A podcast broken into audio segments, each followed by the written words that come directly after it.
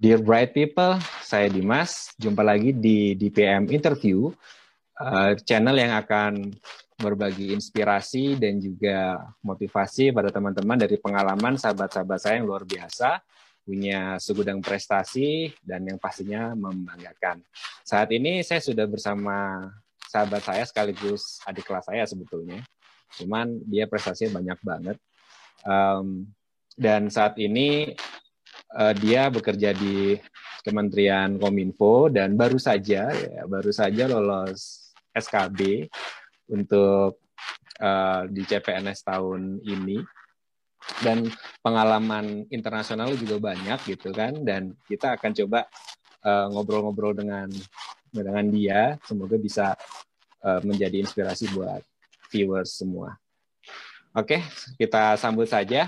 Please welcome Andira Pramatesari. Halo Dira, apa kabar? Halo, baik. Halo, gimana? Lagi sibuk apa sekarang? Lagi sibuk ngisi sibuk. ini DRH? Iya, lagi sibuk. Lagi sibuk apa ya, nyiap-nyiapin berkas itu. Terus hmm. habis itu lagi sibuk uh, mau ini juga sih, mau ada kompetisi TIK daring sama hmm. pelatihan TIK daring bagi disabilitas yang diselenggarakan sama Bakti Kominfo terus diminta jadi panitia hmm. juga terus sama hmm. masih menyelesaikan kerjaan-kerjaan juga sih ya kerjaan-kerjaan yang lain-lain juga ya sebelum ya. caw ke kantor yang baru ya entah kapan gimana gimana perasaan ini sudah sudah lolos dari yang dia seleksi sebelumnya kan nggak ini ya uh, gagal ya. di S, S, SKD ya di seleksi Sampai kompetensi SKD, dasar ya. ya. Hmm. Gimana gimana perasaannya? Lumayan lega sih walaupun masih ada satu tahapan lagi kan sebenarnya masih ada pemberkasan hmm. tapi harusnya sih relatif udah lebih lebih mudah gitu karena dari awal daftar juga aku udah milih milih uh, jabatan yang emang pendidikannya benar-benar sesuai banget gitu nggak ada nggak ada bedanya sama sekali sama yang di ijazah takutnya nanti malah bermasalah gitu. Hmm gitu ya. Oke deh nanti kita obrolin itu lebih jauh lagi deh ya. Cuman biasa nih kalau di channel saya di program DPM interview kita ada beberapa rapid test ya. Tapi rapid okay. testnya itu nggak pakai tes darah, jadi nggak ditusuk-tusuk gitu. Nggak PCR juga. Apalagi apalagi PCR itu ya. uh, jadi cukup ada beberapa pertanyaan yang kamu bisa uh, quick answer gitu ya. Nggak boleh pas. Oke. Okay atau pakai oh, as the oh, audience gitu nggak boleh? Nggak boleh, nggak boleh, nggak ada kita fasilitasnya. Oke, okay, first question ya. Uh, Korea atau Amerika? Korea. Kenapa pilih Korea? Lebih dekat. Waktu itu kayak sampai belasan jam gitu ke sana merasa kapok hmm. sekali, jadi nggak pernah berpikir mau ke sana lagi untuk sekolah atau untuk liburan atau untuk ngapain gitu. Yang mana? Yang US? Iya. Hmm, ya kalau Korea tuh kamu dua kali ya kalau nggak salah ikut ikut kompetisi apa sih bisa cerita nggak ke teman-teman?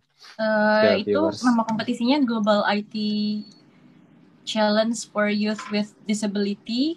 Jadi kayak kompetisi IT gitu untuk uh, pemuda disabilitas.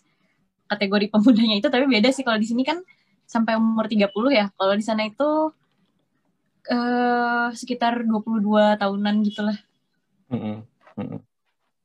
Jadi, Jadi di sana itu, kayak ada lomba mm -hmm. gitu, ada mm -hmm. beberapa kategori, terus uh, dibagi-bagi lagi per jenis disabilitas gitu sih. Dan kamu waktu itu juga sempat mendapatkan juara di sana ya? Uh, ya.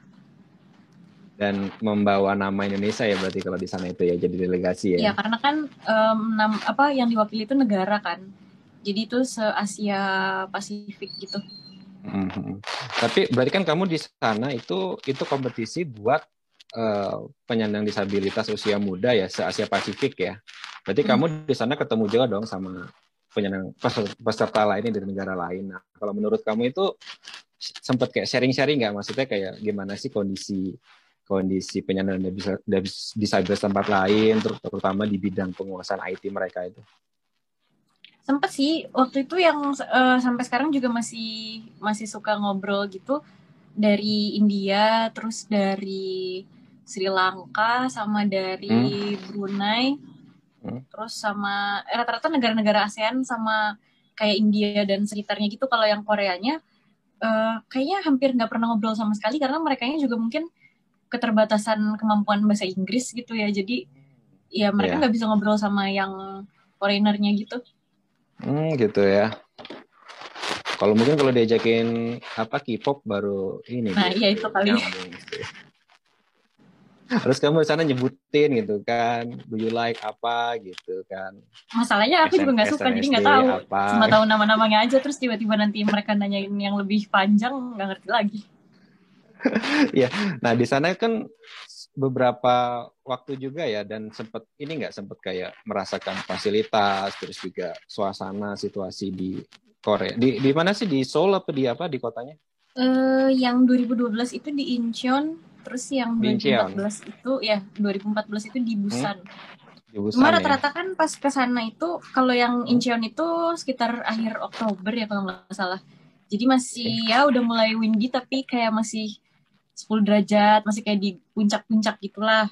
Masih hmm. oke okay gitu buat keluar-keluar. Nah, yang kedua itu uh, awal Desember ya kalau nggak salah. Jadi udah mulai sempat ada satu hari itu ya. minus ya. ya minus satu apa minus dua gitu. Mm -hmm. Jadi nggak bisa terlalu banyak keluar juga sih waktu itu sempat uh, eh, 2014 itu di sana kayak ke gedung yang dipakai untuk apa ya G20 atau apa gitu dibawa kita kayak jalan jalan-jalan ke sana gitu. Sempat foto-foto gitu-gitu lah di sana. Terus sempat kayak keluar paling cuma kayak mau tadinya mau dibawa kayak ke gunung-gunungnya gitulah yang di Busan tapi terlalu dingin Pokoknya yang mungkin ada di background background film Korea gitu ya? Iya kali mungkin yang itu. Mau nyebrang ke Jeju Island gitu nggak bisa kan? Oh iya Mas, sempat keras ini kayak fasilitas tentang aksesibilitasnya di sana bagaimana? Fasilitas gitu. paling ya selama di, di lokasi lombanya aja sih yang aku ingat. Gitu. Ada apa?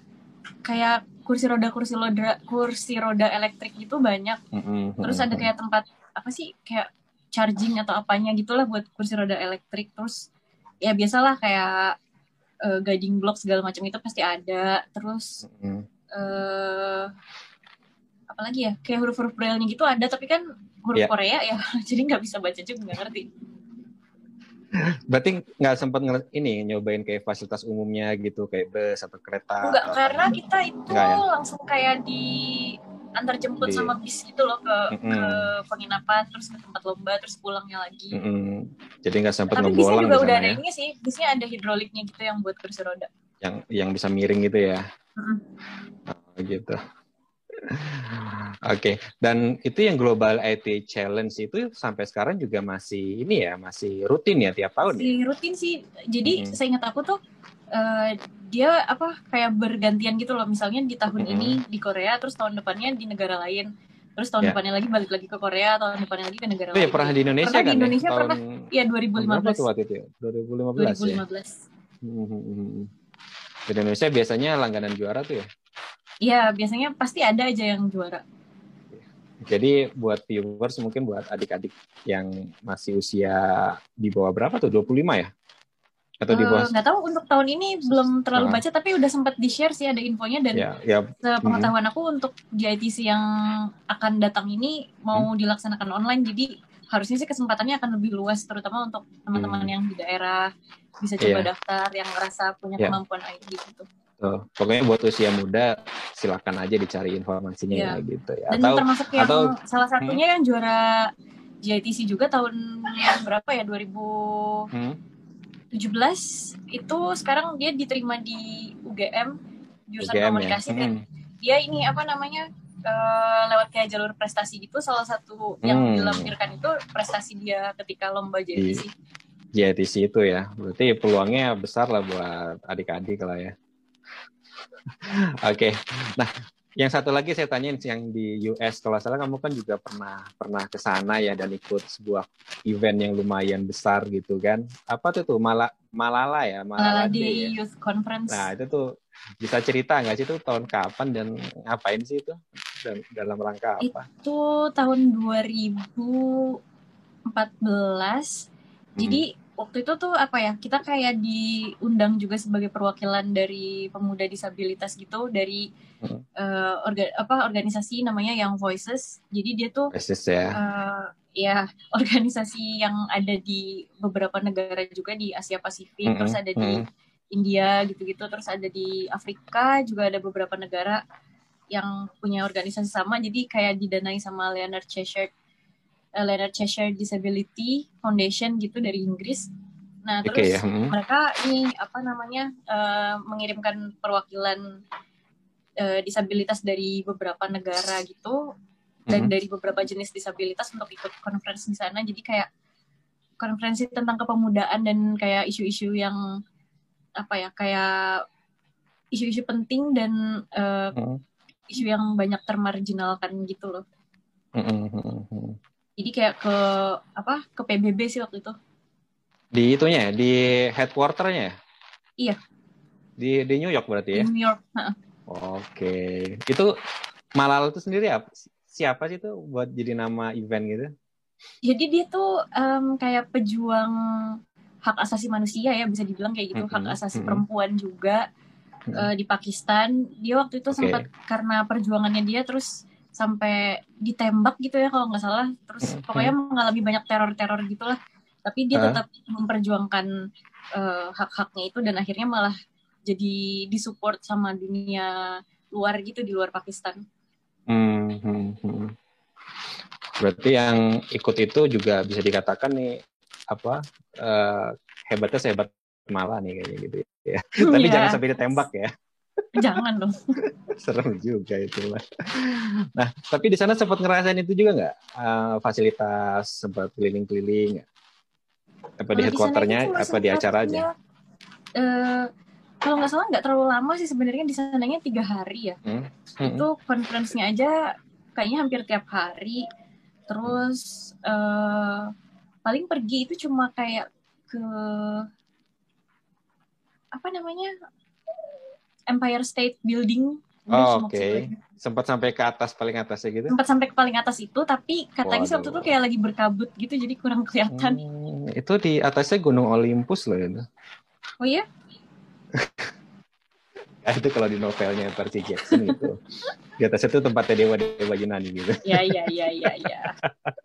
Oke oke keren lah. Tapi ya saya nggak nggak banyak ke ini ya nggak sempat ngerasain. Nggak nggak nggak sempat gitu explore ya. banyak gitu karena kan juga hmm. waktunya benar-benar terbatas kayak kebuang banyaknya juga di jalan kan.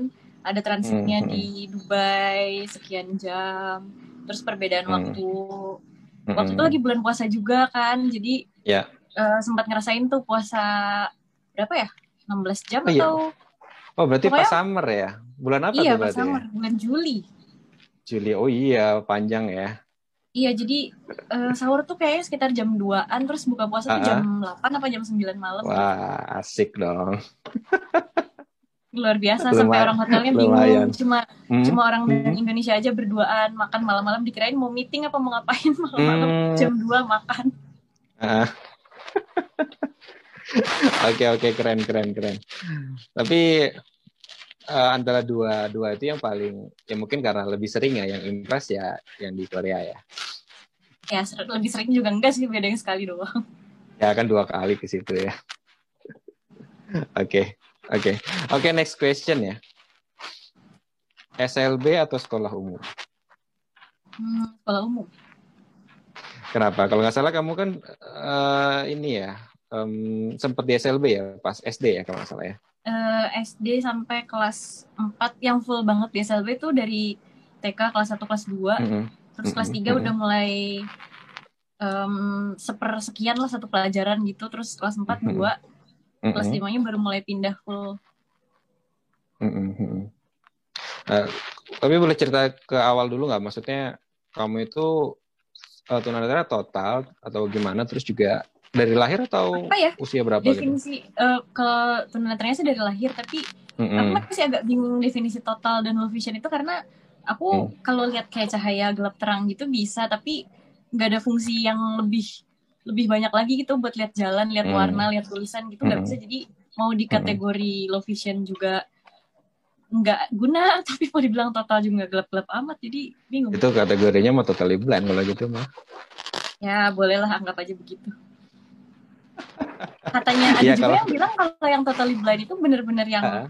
sampai nggak nggak ngelihat sama sekali gitu. kalau yang masih light perception itu kayak low vision tapi Mm-mm. kategori apa gitu kayak ada derajatnya lagi atau gimana tapi nggak ngerti lah Ya, low vision low visionan gitu ya. ya bisa lah gitu lah Ya, jadi kamu lebih pilih sekolah umum. Tapi maksudnya inget nggak? Mas, udah inget belum sih waktu SD gitu? Udah Maksudnya ketika transisi Udah dari SLB ke ke SD umum gitu tuh apa yang dirasakan sih? Maksudnya apakah lebih happy atau gimana? Apa sama aja? Hmm, pertamanya sih masih ngerasa biasa-biasa aja ya karena kan cuma satu pelajaran ya cuma kayak Hmm. lebih banyak lebih banyak aja teman sekelasnya kalau di SLB waktu itu seangkatan aku tuh termasuk yang paling dikit sih cuma tiga yang angkatan di atas Ya, ya. aku tuh lumayan ada 8 apa berapa gitu terus yang Hmm. di bawah aku juga lumayan segituan lah angkatan aku cuma Mm-mm. tiga jadi ranking satu juga ya udah lah ya ranking satu dari tiga Satu dari tiga ya. Hmm. Lumayan lah, ranking tiga dari tiga gitu ya. iya lumayan mau ranking tiga Ah. juga kan wah keren ya ranking tiga dari berapa dari tiga Hmm. Terus terus. terus apalagi yang beda ya paling em, kayak cara berinteraksinya gitu ya kalau di SLB kan Mm-mm. ya sama semua sesama tunet gitu kan main Mm. mainnya juga permainan-permainan yang auditif yang kayak gitu-gitu kan Iya, iya. Iya.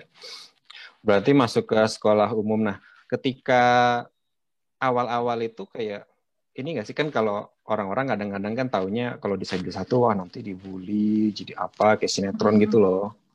Nah, sempat Untungnya ngalami sih itu nggak? enggak ya enggak sama sekali Iya. sih kayak Mm-mm. eh, apa ya malah malah santai aja gitu mereka kayak nggak menganggap ada sesuatu yang beda malah beberapa orang tuh kayak interest pengen misalnya pengen tahu huruf braille tuh kayak apa sih terus belajar belajar Ah, nulis kayak gitu Ah, ah. Hmm. Itu udah kelas berapa? Kelas 5 ya? Kelas berapa tadi? kelas 5 sih yang udah mulai full Oh. banget tapi kelas 4 udah mulai kan ada teman sebangku kalau pas Hmm. aku lagi lagi pelajaran bahasa Indonesia sama IPS itu kan eh, Hmm. ke SD jadi kayak jarak dari SLB ke SD itu paling 200 meter gitu kali ya segituan lah Mm-mm. tinggal jalan Hmm. kaki gitu sama guru pembimbing kan terus ya udah udah mulai ada teman berapa orang gitu-gitu tapi paling kan abis selesai pelajaran itu balik lagi pas kelas 5 baru benar-benar full terus em, mulai diajak-ajak kayak ikut lomba kayak gitu gitu Ya. Oh, sampai pernah ng- ngakilin sekolah juga ya? pernah Untuk lomba apa tuh? apa Nggak ya mewarnai Eh, kalau kan nggak salah ya? satu enggak sih menggambar Ah, apa-apa? udah cermat IPS apa ya pokoknya kayak Ki Hajar Dewantara gitu aku lupa eh, ininya apa Hmm. pokoknya juara buat umum ya? juara Maksudnya itu lomba buat umum ya? Bukan Iya, cuma antar sesama buat disabilitas ya? bukan lomba Hmm, umum jadi hmm, kayak hmm. satu regu-regu gitu lah kalau nggak salah satu sekolah tuh tiga orang satu regunya Iya, iya. itu sampai tingkat apa ya paling tingginya tingkat DKI apa ya kayaknya DKI apa nasional gitu lupa terus Hmm, pernah hmm. lomba lomba bidang studi tapi itu cuma kayak sampai tingkat kecamatan karena kayaknya gurunya agak salah nyuruh aku ikut lomba matematika harusnya lomba IPS gitu Itu SD masih SD tuh apa SMP tuh? ini masih SD kelas SD 6 ya? apa ya Hmm, lomba bidang studi hmm, itu kayaknya Dan dari situ kamu lanjut juga ke SMP, SMA juga di sekolah umum ya? Hmm. Hmm, hmm. SMP di mana tuh tuh sama SMA-nya? SMP 115 SMA 55 Oh, tempat artis-artis itu ya. Mm-mm. Tapi kalau menurut kamu nih, kalau buat adik-adik disabilitas itu, mungkin kalau buat ada tuh orang tua juga yang nonton gitu kan, sebetulnya eh, siswa dengan disabilitas khususnya yang disabilitas netra itu lebih pasnya itu memang masuk ke sekolah umum atau sekolah ke SLB sih, terutama kalau dari usia dini gitu. blended sih. Hmm. Jadi eh, untuk tahapan awalnya banget tetap masih perlu SLB untuk mempelajari kayak orientasi mobilitas, terus belajar Hmm. Cara nulis segala macam, terus kayak Hmm. ya pokoknya ada hal-hal tertentu yang pasti akan mereka dapat kalau eh, sekolahnya di SLB gitu. Terus Iya. berinteraksi lah sama teman-teman yang lain, jadi nggak minder gitu kayak oh ternyata Hmm. ada lo yang sama kayak gue gitu atau bahkan ada yang lebih parah dari gue gitu kan.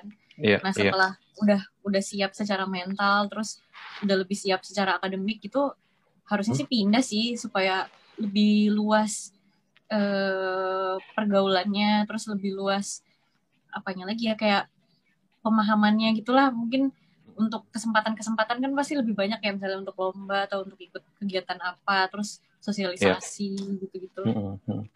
Ber berarti buat siswa disabilitas itu kalau misalnya dia mampu gitu ya lebih bagus di sekolah umum ya, ya. selama mampu jauh secara lebih, akademik lebih luas, harusnya ya. sih pindah uh, kalau Hmm, kecuali yang kayak MDVI gitu mungkin Ya. tetap di SLB jadi SLB pun masih tetap dibutuhkan nggak harus benar-benar dihapus MDV, juga MDVA itu yang with disability iya. intellectual disability ya yang ada multi hambatan multi intelektual juga disability ya. with visual impairment ya jadi Hmm, tunanetra Hmm. tapi plus plus yang lain Tapi kamu punya ini nggak punya kayak semacam tips apa gitu yang buat kamu yang meskipun ada keterbatasan tapi tetap bisa uh, berprestasi terus nggak merasa minder dengan siswa lain di sekolah umum gitu?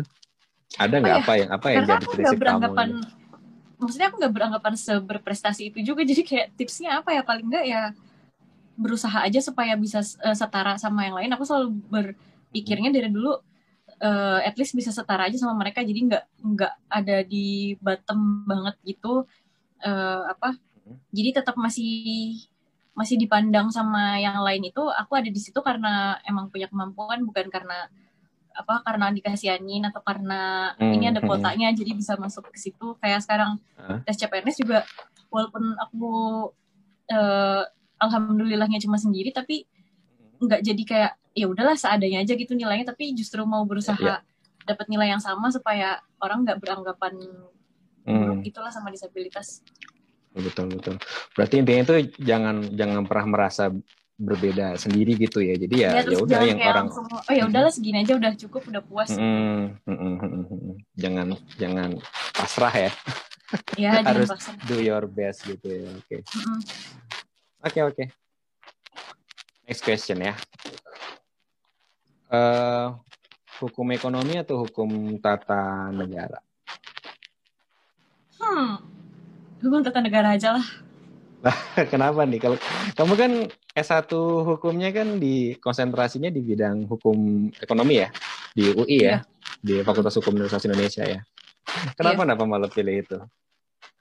ya karena bekerjanya di pemerintahan jadinya Ah, pasti yang akan lebih kepake yang berhubungan sama administrasi negara tata negara dari Hmm, dari hmm. sekarang pas kerja di kominfo juga kayak gitu kan kayak bikin apa bantuin bikin MOU atau PKS juga pasti yang berkaitan sama hal-hal yang kayak gitu terus Ya. eh, apa ada eh, bantuin bikin SK SK itu kan kayak terkait sama administrasi negara kayak gitu gitu kan terus sekarang Hmm. pas daftar CPNS juga Oke. lokasi penempatannya itu di subbagian pelayanan hukum bidang hak asasi manusia dan perumahan itu di biro hukum jadi ya pasti eh, lebih lebih banyaknya ke hak asasi manusia terus yang berhubungan Hmm. sama perumahan kayak gitu-gitu pertanahan itu kan lebih ke agraria lebih ke administrasi negara sih Iya. Jadi pekerjaan nanti yang baru di Pemprov itu ya hubungannya dengan hukum tata negara. kemungkinan sih kayak gitu ya kak administrasi negara gitu walaupun aku belum tahu ya sistem kerjanya di sana itu walaupun misalnya kita ditempatin di sebagian apa tapi tetap Hmm. bantuin yang lain juga bidang-bidang lain atau emang benar-benar fokus di situ kan masih belum tahu ya Hmm. tapi kayaknya sih kemungkinannya akan kayak gitu karena waktu itu aku pernah magang sih magang di kantor wali kota Jakarta Timur pas masih kuliah Hmm. emang ngurusinnya kayak Iya. gitu kayak sengketa tanah lah kayak gitu gitulah Nah, tapi pas dulu kamu itu pas mau kuliah itu eh, kenapa milih itu konsentrasinya hukum ekonomi itu? emang suka aja sih dulu suka kayak sama mata kuliah eh, hukum persaingan usaha pasar modal hukum Hmm, perbankan terus Mm-mm. eh, haki kayak gitu-gitu Eh, skripsi aku juga soalnya tentang hak cipta kan jadi Iya. berkaitan juga Oh, berarti memang awalnya ya seperti itu ya suka yang hukum ekonomi ya, tapi karena sekarang bekerja di situ jadi ya harus beradaptasi ya jadi intinya. ya. Iya harus harus banyak belajar banget kayak Hmm. apa materi-materi yang dulu paling sepintas lalu gitu terus oh ternyata malah ini Hmm. yang kepake Eh, Mm-mm. apa eh, kasubag mantan kasubag eh, aku di kominfo itu kan juga ternyata sama satu alma mater cuma beda angkatan gitu terus dia Ya. juga sama ternyata hu- eh, PK4 juga hukum ekonomi kan terus Oke. dia bilang ya sama kayak gitu Eh, awalnya dulu belajarnya apa tiba-tiba pas di sini belajarnya apa jadi kayak ya udah belajar lagi Ya harus bisa beradaptasi ya.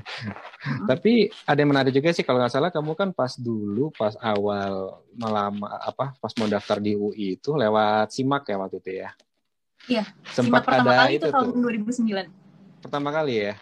Mm-mm. Pertama kali pas ada perubahan itu ya sistem seleksi itu ya yang ada Iya, kalau nggak salah set- pertama kali. ada UMB segala macam itu kan sih. Mm-mm, yang jadi banyak Mm. pilihan gitu. Mm-mm, mm-mm. Itu kalau nggak salah sempat mengalami ini ya gojlakan ya.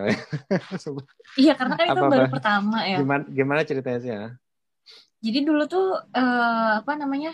Pertama kalinya akan ada simak, terus aku ikut eh, Mm-mm. bimbel kan waktu kelas 3 SMA. Nah, Mm-mm. terus si bimbel itu tuh ngadain kayak pertemuan orang tua murid kayak semacam terima rapet gitulah. Jadi pertemuan Oke. orang tua peserta gitu sama eh, beberapa kampus-kampus tujuan utama lah kayak UI, UGM, ITB segala macam gitu. Mm-mm. Jadi orang tua tuh bisa nanya kira-kira eh, anaknya ini memungkinkan masuk jurusan ini apa enggak gitu-gitu kan. Nah, terus pas di sana eh perwakilan dari UI-nya tuh kalau nggak salah ketua tim seleksi simaknya itu. Nah, terus Iya. katanya sih waktu itu aku kan nggak ikut ya, yang hadir cuma orang tua orang tuanya gitu kan. Nah, Iya. katanya mama aku tuh eh akhirnya nanya didampingin sama orang dari bimbelnya itu kan, gimana kalau buat tunanetra mau daftar simak UI kayak gitu kan. Terus dibilang oh nggak bisa kalau untuk yang tunanetra sama untuk disabilitas lain itu eh, porsinya udah disiapin di S SNMPTN ya. Pokoknya dulu tuh yang porsinya paling Iya, iya. kecil tapi yang ujian bareng-bareng semua universitas negeri Ya itu betul. itu dulu namanya SNMPTN kan. Nah, Ya terus setelah dari SPMB jadi SNBTN jalur ya jadi tes SNMPTN kan. tertulis sama undangan kalau nggak salah. Heeh, dulu PPKB Hmm. ya kalau yang dari UI-nya Undangan. kan.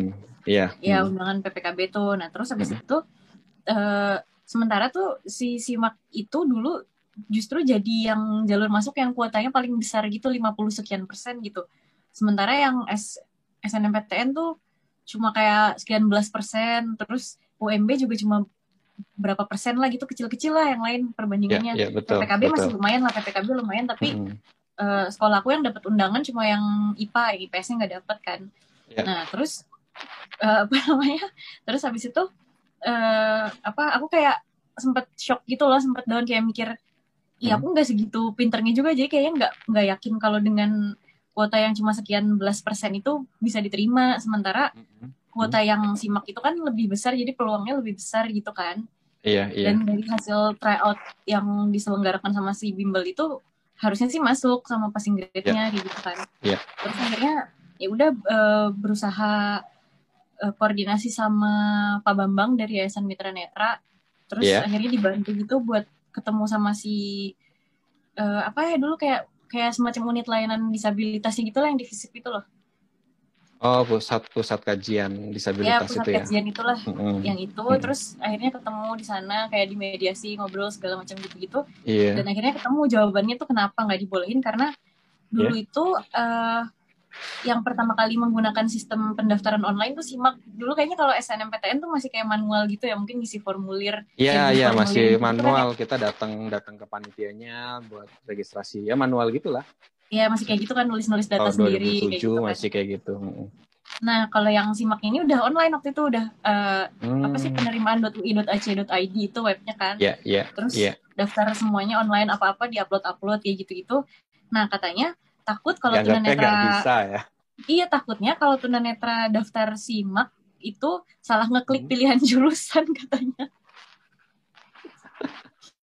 gitu. Ya, ya, Jadi ya. alasannya ya, ternyata itu. Biasa. Nah, pas sudah dijelasin, seperti itu. Eh, pas sudah dijelasin dan akhirnya ya kita bilang ya udah pokoknya kalau sampai ada kesalahan-kesalahan data gitu tanggung jawab kita Hmm. sendiri lah bukan kesalahan dari mereka gitu kan. Ya udah akhirnya dibolehin daftar dan malah pas apa namanya pas ujian itu kayak ditempatin di tempat khusus gitu di UI Salemba jadi barengan sama yang Ya, ada yang sakit ginjal, ada yang baru kecelakaan, yang gitu-gitulah. sama-sama dulu saya juga di UI Salemba juga waktu itu tesnya kalau nggak salah. Oh sama ya berarti. Nah, kayak di Yang bacain kayak ini gitu. kan kayak mahasiswa mahasiswa tingkat Iya akhir memang gitu. memang memang petugasnya kan panitianya memang pan- eh, mahasiswa kan. Oh gitu.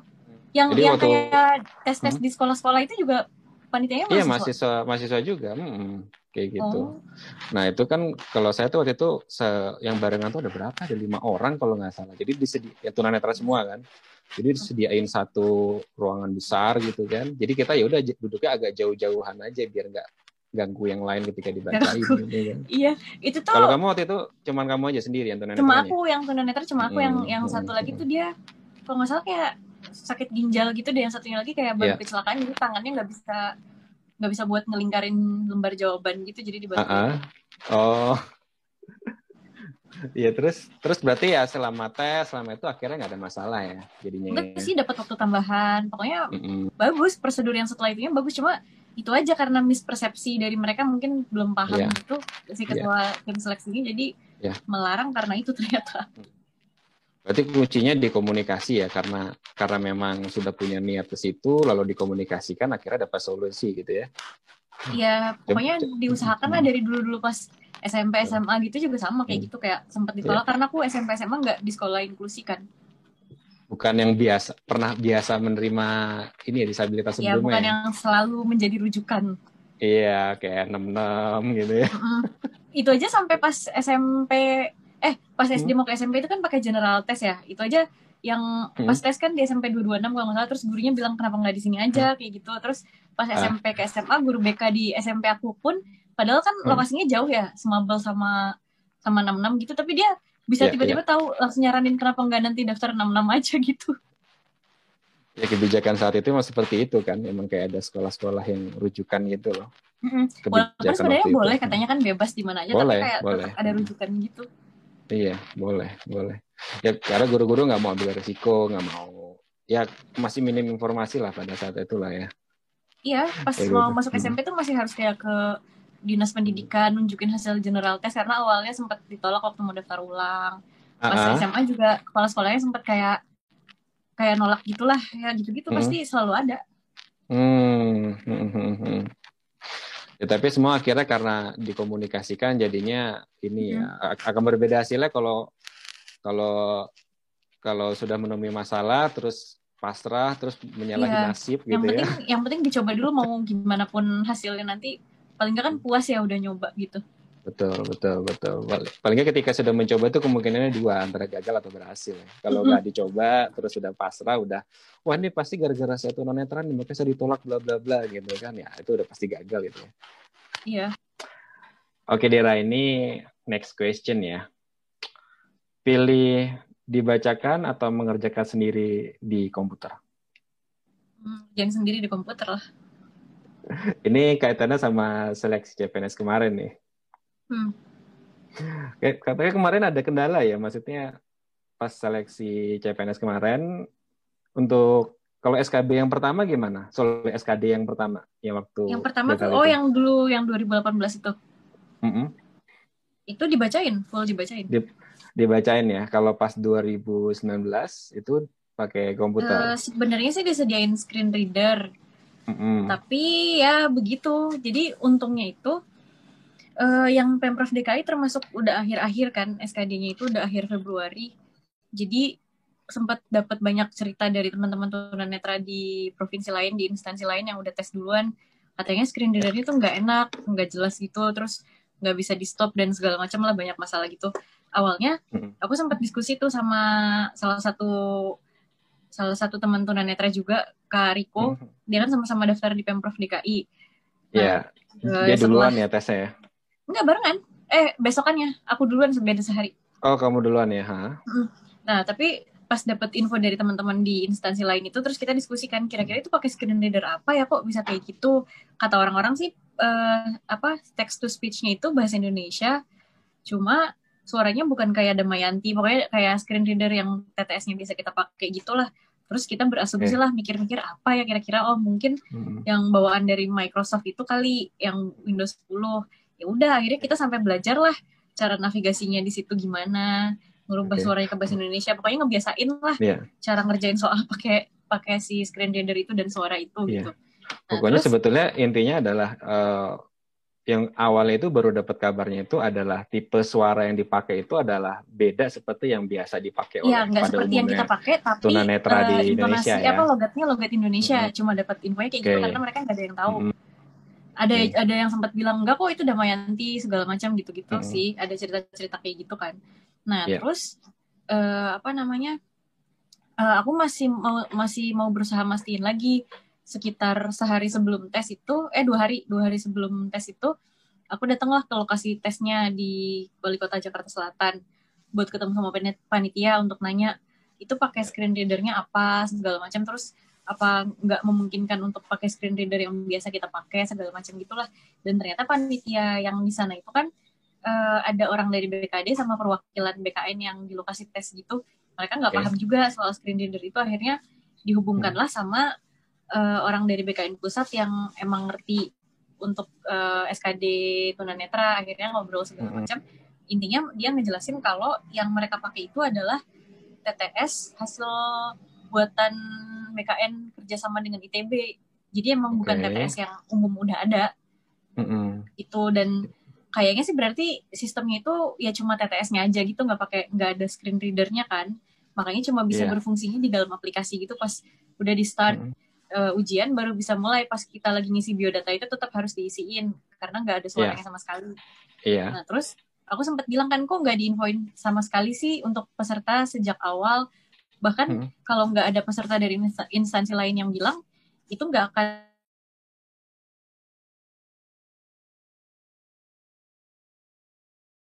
untuk uji coba oh, sekitar ada sosialisasinya dulu ya pak ya, ada uji cobanya ya? jadi hmm. itu kayak bukan mungkin bukan protap dari BKN kali ya inisiatif masing-masing ya, BKN inisiatif aja gitu daerah ya hmm.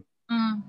kalau yang kita nggak ada nah terus hmm uh, apa kata dia sih udah udah sempat dites sama tunanetra. Terus aku tanya uh, siapa yang waktu itu ikut uji coba? Karena kalau tunanetra yang ngetes harusnya kita sama tunanetra kenal kan sama sesama temen gitu. Katanya sih yeah. perwakilan dari Kemensos. Katanya kayak gitu. Hmm, tapi okay. aku tanya namanya siapa dia bilang lupa gitu. Akhirnya hmm. ya pada intinya aku bilang kalau emang udah nggak mungkin bisa diapa-apain tolong tetap disediakan pembaca. Karena dari cerita teman-teman tuh sulit untuk pakai itu full 100% yeah. tanpa dibantu yeah. uh, bisa nyelesain semua soal. Akhirnya uh, bisa sih dikasih pembaca tapi ya nggak maksimal juga karena uh, satu pembaca itu untuk dua orang. Nah, terus aku sempat protes lagi karena aku udah pernah ikut yang 2018 dan prosesnya yeah. itu emang bagus banget satu orang dibacain sama satu pembaca. Waktu itu tunanetra totalnya yeah. cuma aku sendiri sih pas 2018. Hmm. Nah, sementara yang sekarang ini kan banyak karena banyak guru SLB gitu kan yeah, banyak betul. yang tunet yang butuh dibacain butuh didampingin gitu aku sempat hmm. protes lagi pas di ruang ujian aku bilang uh, sorry uh, ada iklan. Okay. Iya ada iklan.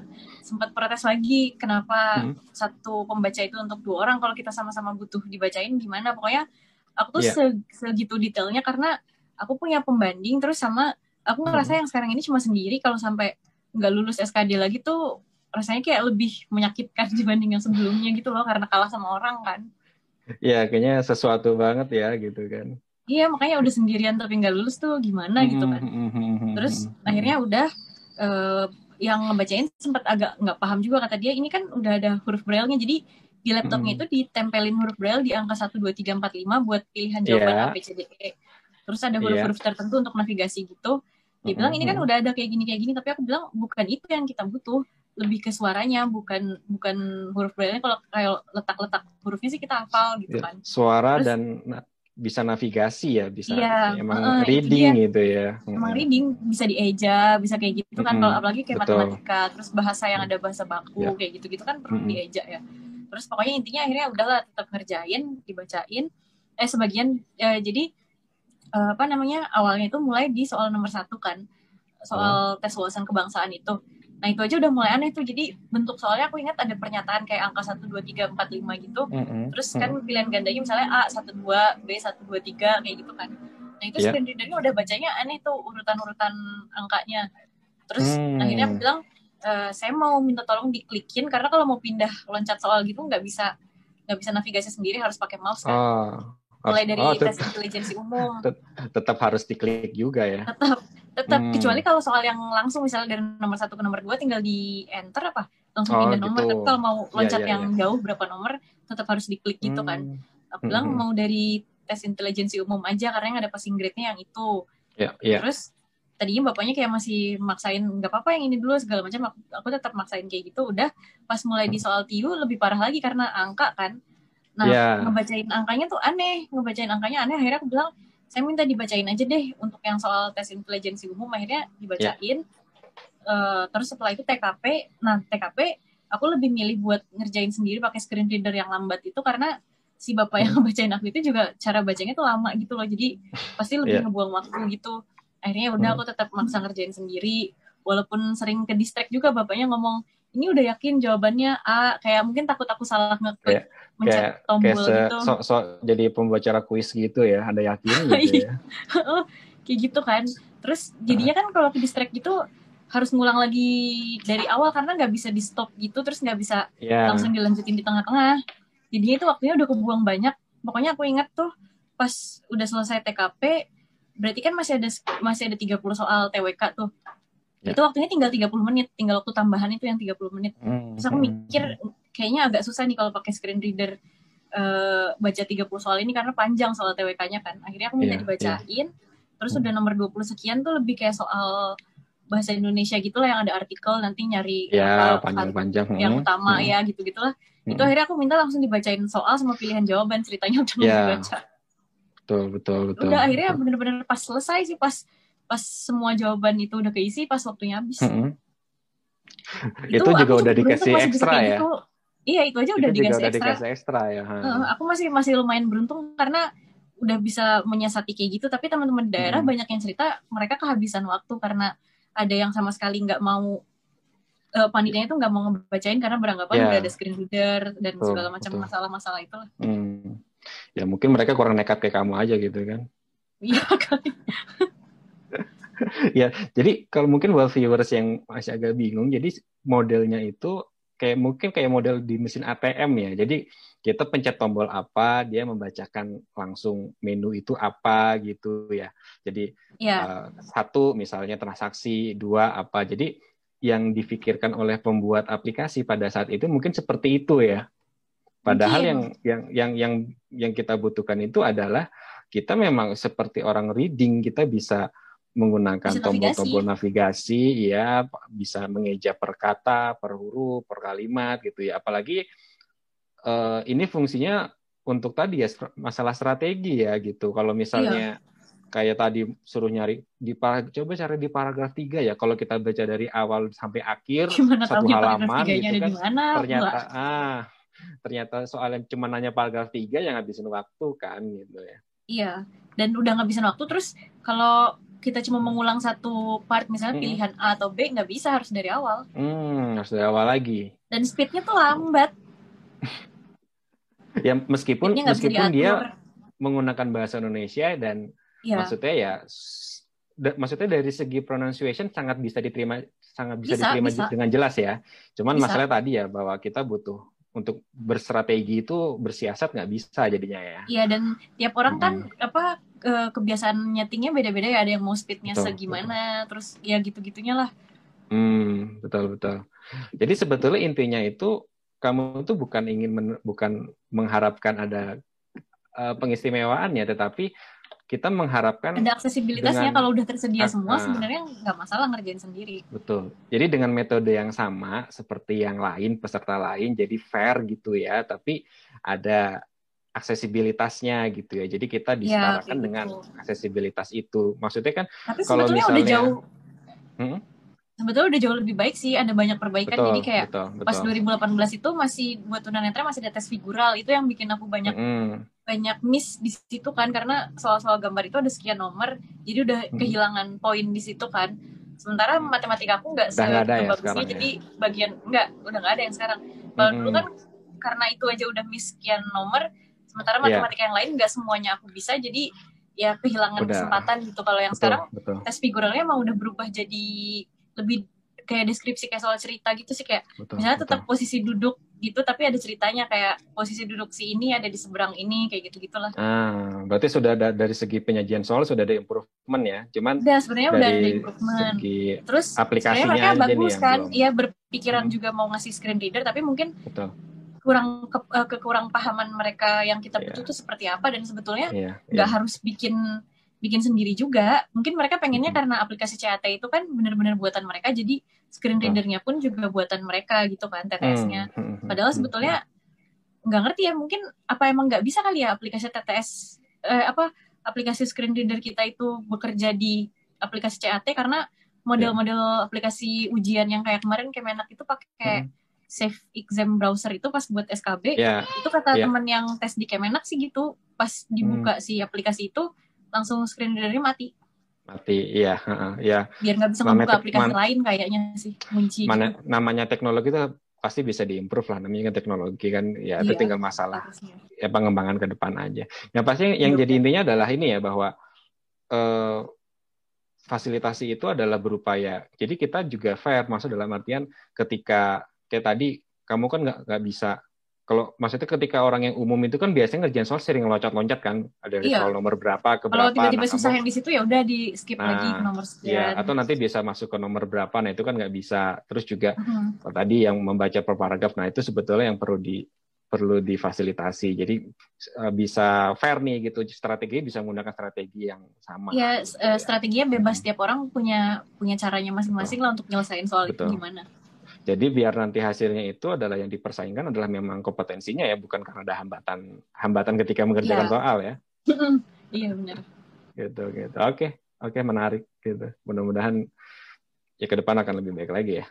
Mudah-mudahan selalu okay. selalu ada hmm? improvement hmm? sih. Betul, betul, betul, betul. Ya berharap kita seperti itu sih dengan makin banyaknya teman-teman disabilitas yang masuk di jajaran pemerintahan ya kita bisa berbuat sesuatu lah gitu ya. Iya mudah-mudahan kayak gitu sih bisa ngasih hmm. masukan, bisa diminta pendapat kayak gitu sih. Betul. Oke, okay. next question ya. IT atau nyanyi? Hah, apa atau apa? IT atau nyanyi? Oh, bernyanyi. IT aja lah.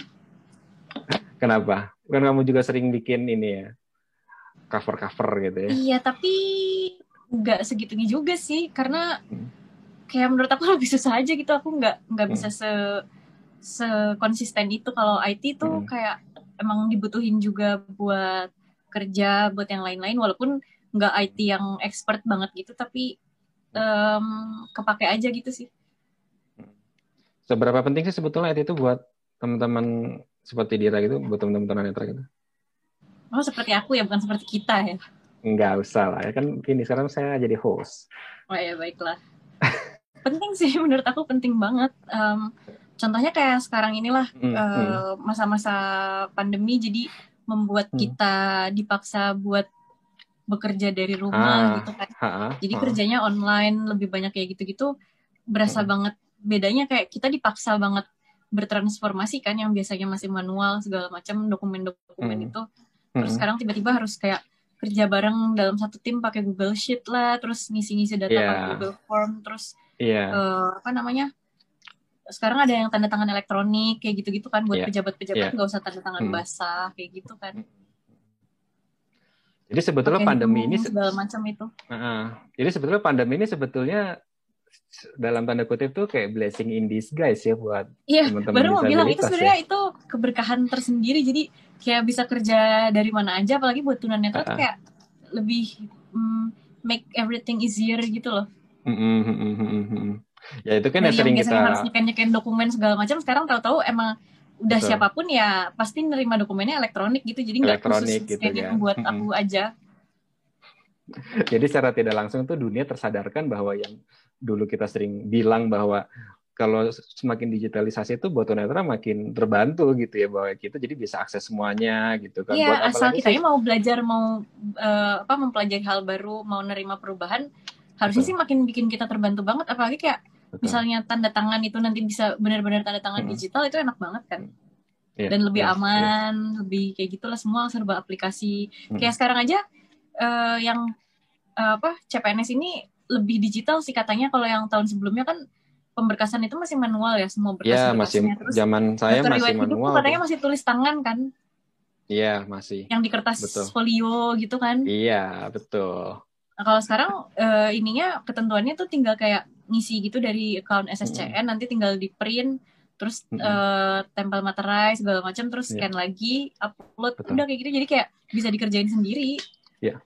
Itu sebetulnya kita ber, gitu. kita harap loh sebetulnya maksudnya itu kan akan mempermudah tugas uh, bagian. Iya, kerjaannya mereka juga sebenarnya uh, uh, lebih gampang nggak usah repot-repot nyalin-nyalin yeah. lagi ngetik Bukan hanya lagi. BKN, tapi juga biro kepegawaian di semua instansi lebih mudah karena kan bayangin kita sudah pemberkasan kalau zaman dulu ya masih pas saya 2018 itu kita pemberkasan kirim berkas ya itu kan kirim apa Hmm. fotokopi jasa itu daftar Masih harus hidup dan lagi kan. lain-lain ah seperti itu kita kirim itu nah tapi ketika kita masuk ke kantor kita itu kita masih dimintain lagi untuk untuk Oh, mengumpulkan ngisi-ngisi berkas-berkas lagi yang itu digital. iya iya masih Iya, jadi dua kali kerja, nggak kan? di- nggak digital kan kita harus ngumpulin itu dulu buat arsip di Oh. kantor gitu yang padahal kan seharusnya itu bisa jadi database kan yang Iya tinggal di-share itu ke mana-mana kan kalau BKN Betul. butuh di-share, kalau BKD-nya butuh, Biro Kepegawaian butuh Mm, tinggal bisa satu lagi. database bisa digunakan untuk Hmm, terus lebih semuanya gitu paperless sama harusnya. kayak ini kayak misalnya Betul. sekarang banyak MOU banyak kayak gitu-gitu kan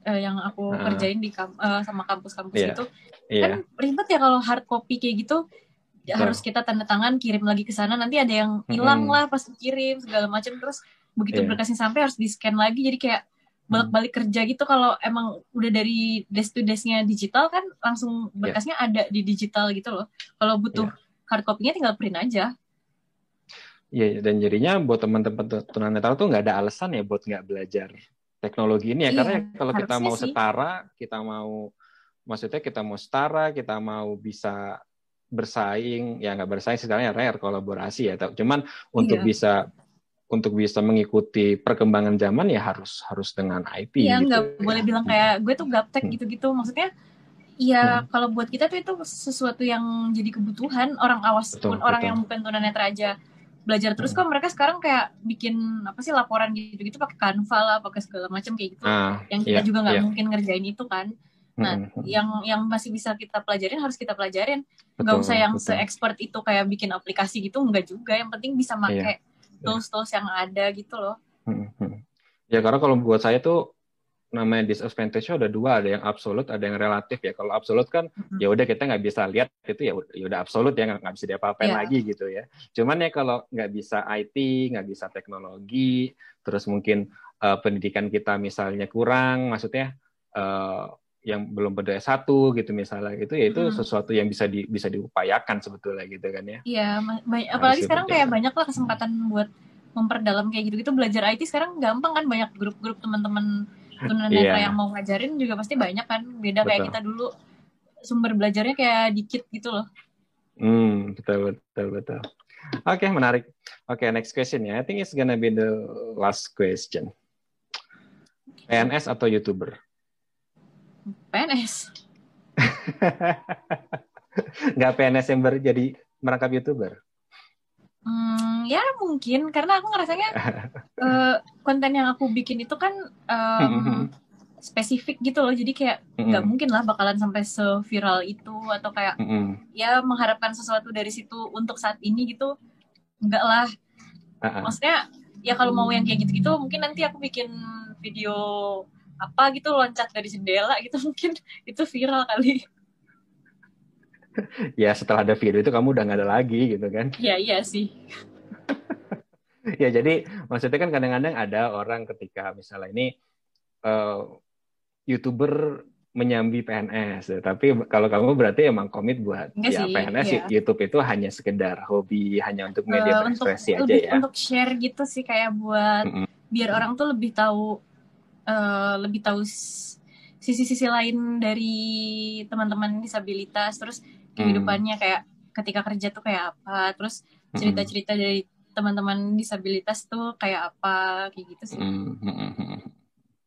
Emang kalau kamu konsep YouTube itu ke depan mau apa sih?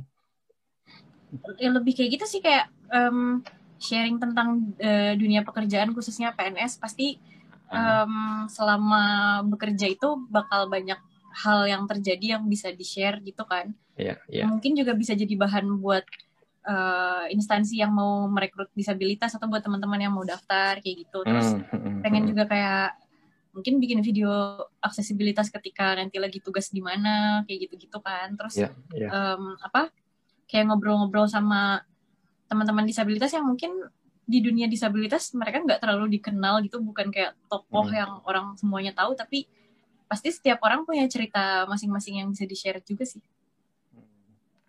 Situ ya, ya. Pokoknya teman-teman viewer saya kalau misalnya yang belum tahu, tapi subs- subscribe kamu lebih banyak gitu sih sebetulnya. kan lebih lama Ya, kalau yang belum subscribe bisa ya dicari apa? Andira Pramatasera atau Keralibra? Libra Keralibra. Kalau di search-nya Keralibra ya. Oke, okay, Libra. Jadi silakan sih subscribe ya Kera Libra ya.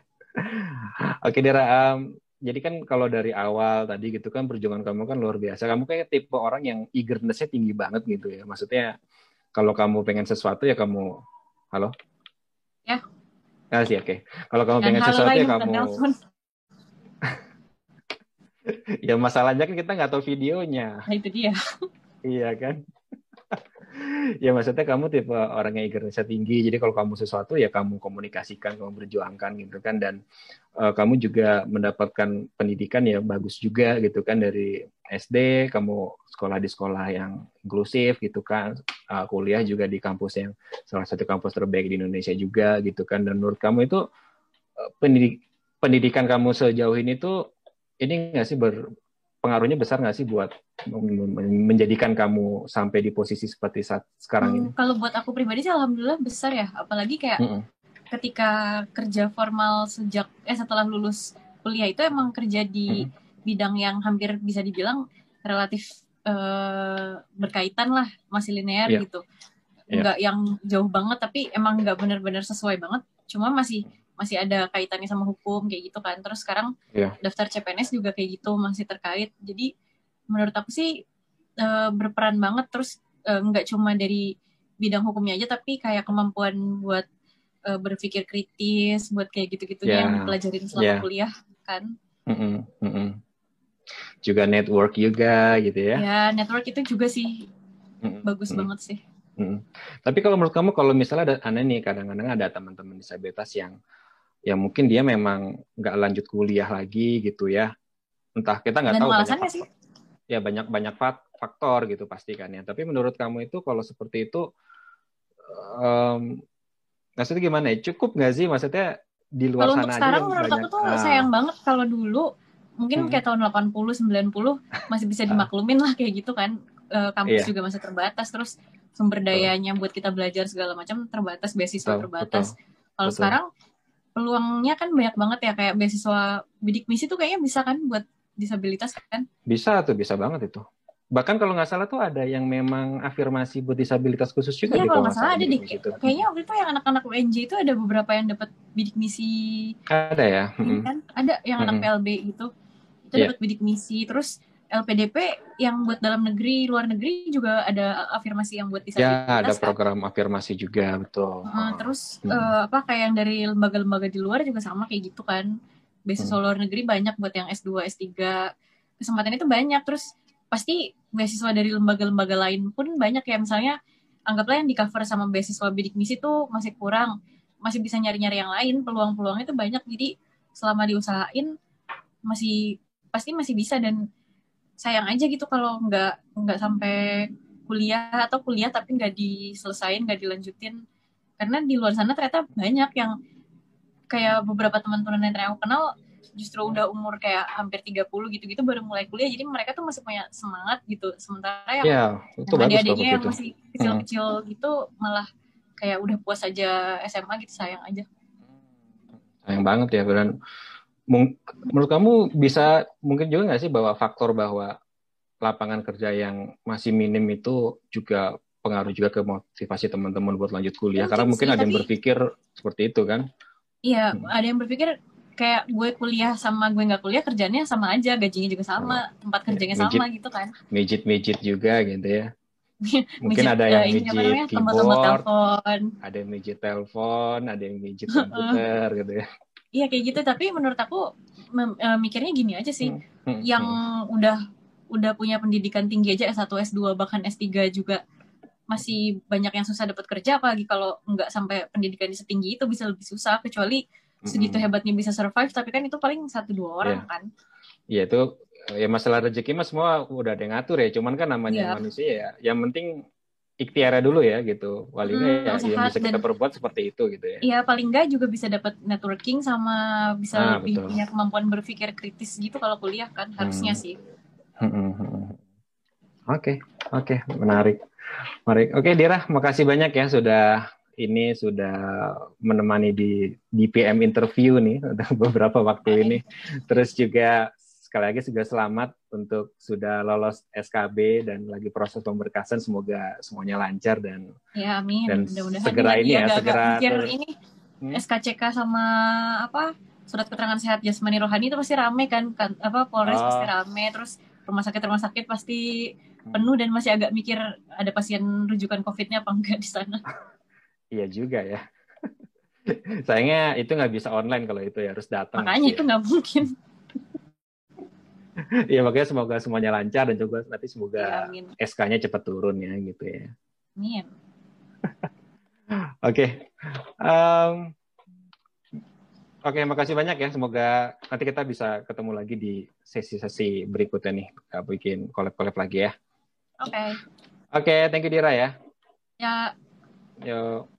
Oke, okay, uh, dear bright people, itu tadi interview saya dengan Andira Pramata Syahri atau Dira uh, menarik banget dan sangat menginspirasi. Yang pasti eagerness atau semangat juangnya Dira itu perlu kita tiru gitu kan. Yang pasti dia selalu berjuang apa yang dia mau gitu dan itu semoga bisa menginspirasi. Tidak hanya buat teman-teman disabilitas tapi buat siapa pun yang uh, menonton uh, interview kali ini. Oke, terima kasih. Jangan lupa di like kalau suka, terus juga di subscribe yang belum dan juga di share ya. Oke, sampai ketemu lagi. See ya.